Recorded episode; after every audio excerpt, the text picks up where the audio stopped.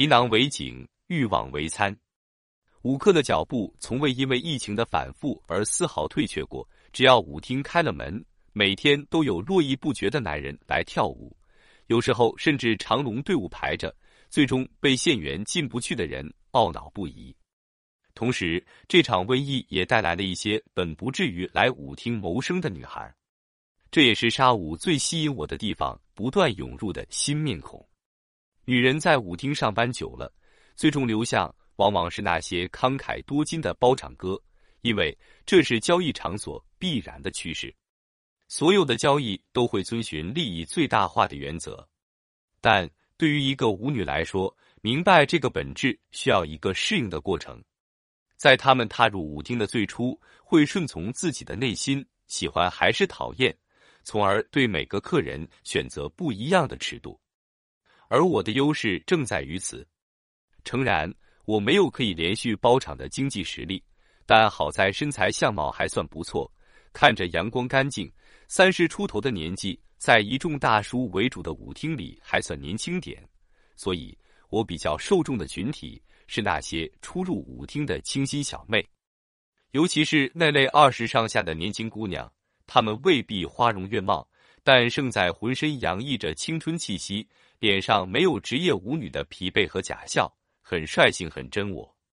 对你的态度也是一目了然，可以少花些无谓的冤枉银子，在有限的时间内拿下，避免拖久了被污染成机车女或者老油条，这就是打时间差。也是我最爱的新鲜第一口。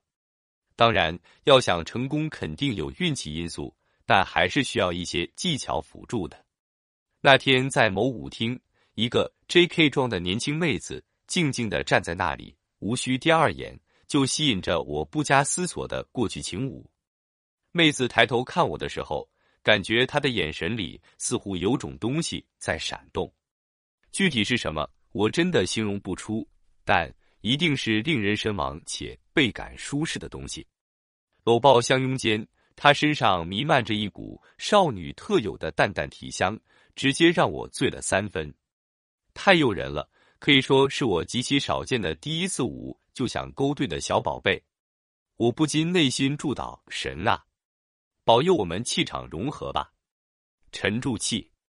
这样的美女当然必须尊重，第一印象是至关重要的。哪怕是装，也要体现出一种儒雅的君子之风。我浅拥而舞，跟妹子简单交流。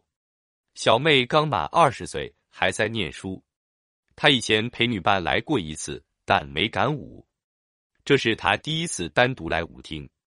他不讲任何故事，有问必答，这点给我印象很好。他说舞厅里看着很多老男人啊，像我这样年轻的不多。而且我只跳舞不开油，给他印象也不错，所以我们交流的很愉快。算着曲子，大概十曲吧。我暂时放声，肯定有人要问为什么？这样好的资源，不怕一放手被别人包场了吗？我告诉你，这叫在短时间内造成多次印象，但也不能单次时间过短，美女会觉得你小气了。每次拾取恰到好处，是我摸索多次后的经验。真遇到被包场了，我也认了。竞争无处不在，哪有必胜的把握？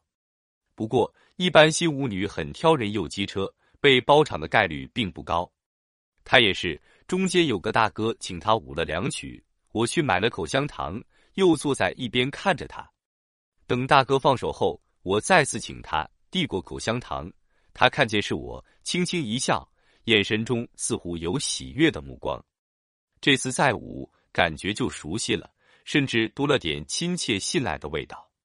慢慢的，他靠在我身上，贴紧着我，不光是身体的距离，心灵的距离也拉近了不少。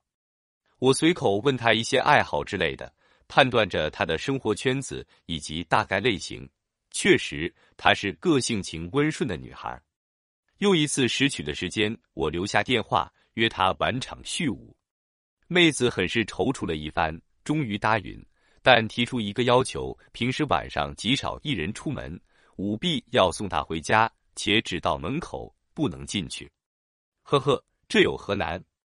气场上更不能输，便用实话回敬道：“这么多年了，第一次舞的美女，哪怕再动心，美女再主动，也绝不当天上床。”妹子浅笑了一下，不管他信没信，是真话就要敢于说出来。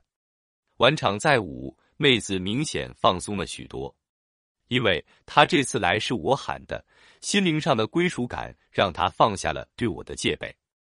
我们抱得很紧，舞曲是那么的缠绵。灯光是那么的暧昧，他的俏脸是那么动人，我不由用目光表达出内心的柔情似水。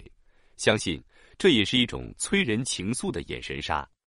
嗯，他也动情了。身体的摩擦之下，生理的愉悦感促使他打开了心扉。看着他妖艳欲滴的朱唇，我直接印了上去。无论什么时候，敢于尝试下手都是必要的心理关。他顺从了。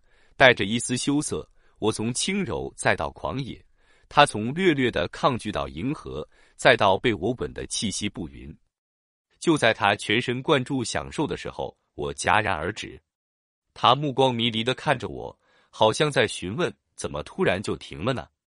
对了，我要的就是他这种不舍的感觉，才会回味隽永，甚至期盼着重新开始。这也是一种欲擒故纵吧。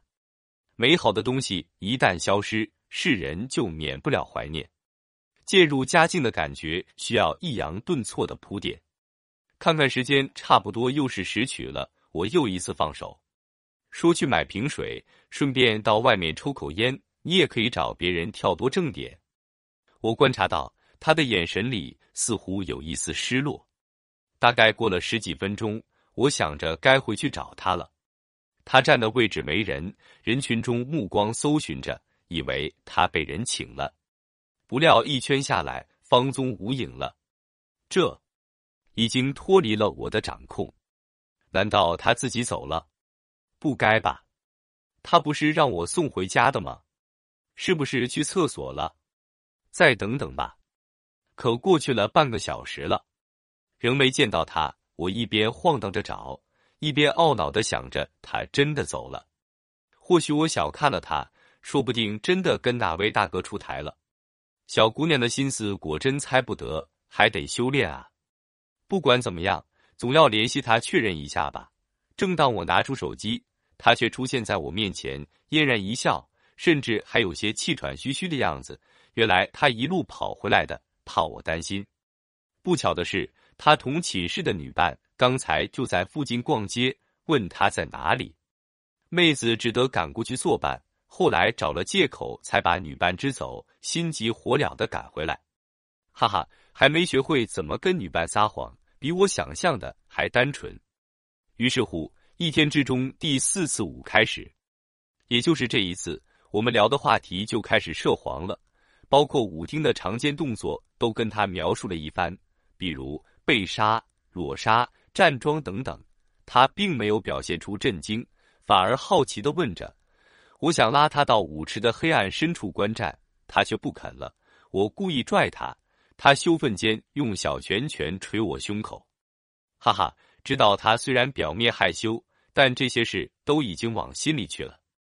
在这样一个充斥着肉体欢愉的堕落殿堂，谁不想恣意放纵下人性的本能欲望？可我知道。”现在对于他还是接受不了的，火候未到，一天之内接触那么多东西，冲击太大，需要时间来消化。所以我依约送他回家，并且真的只送他到大门口，并没有再提其他要求。轻轻吻别后，转身上车，反而是妹子对我不停挥手，依依惜别状。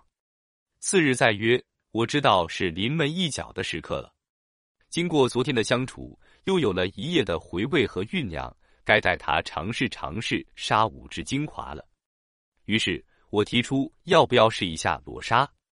妹子绯红了脸，咬着牙低声说了句：“你确定你不会进去？”我猥琐一笑，老规矩，只到门口不会进去。完。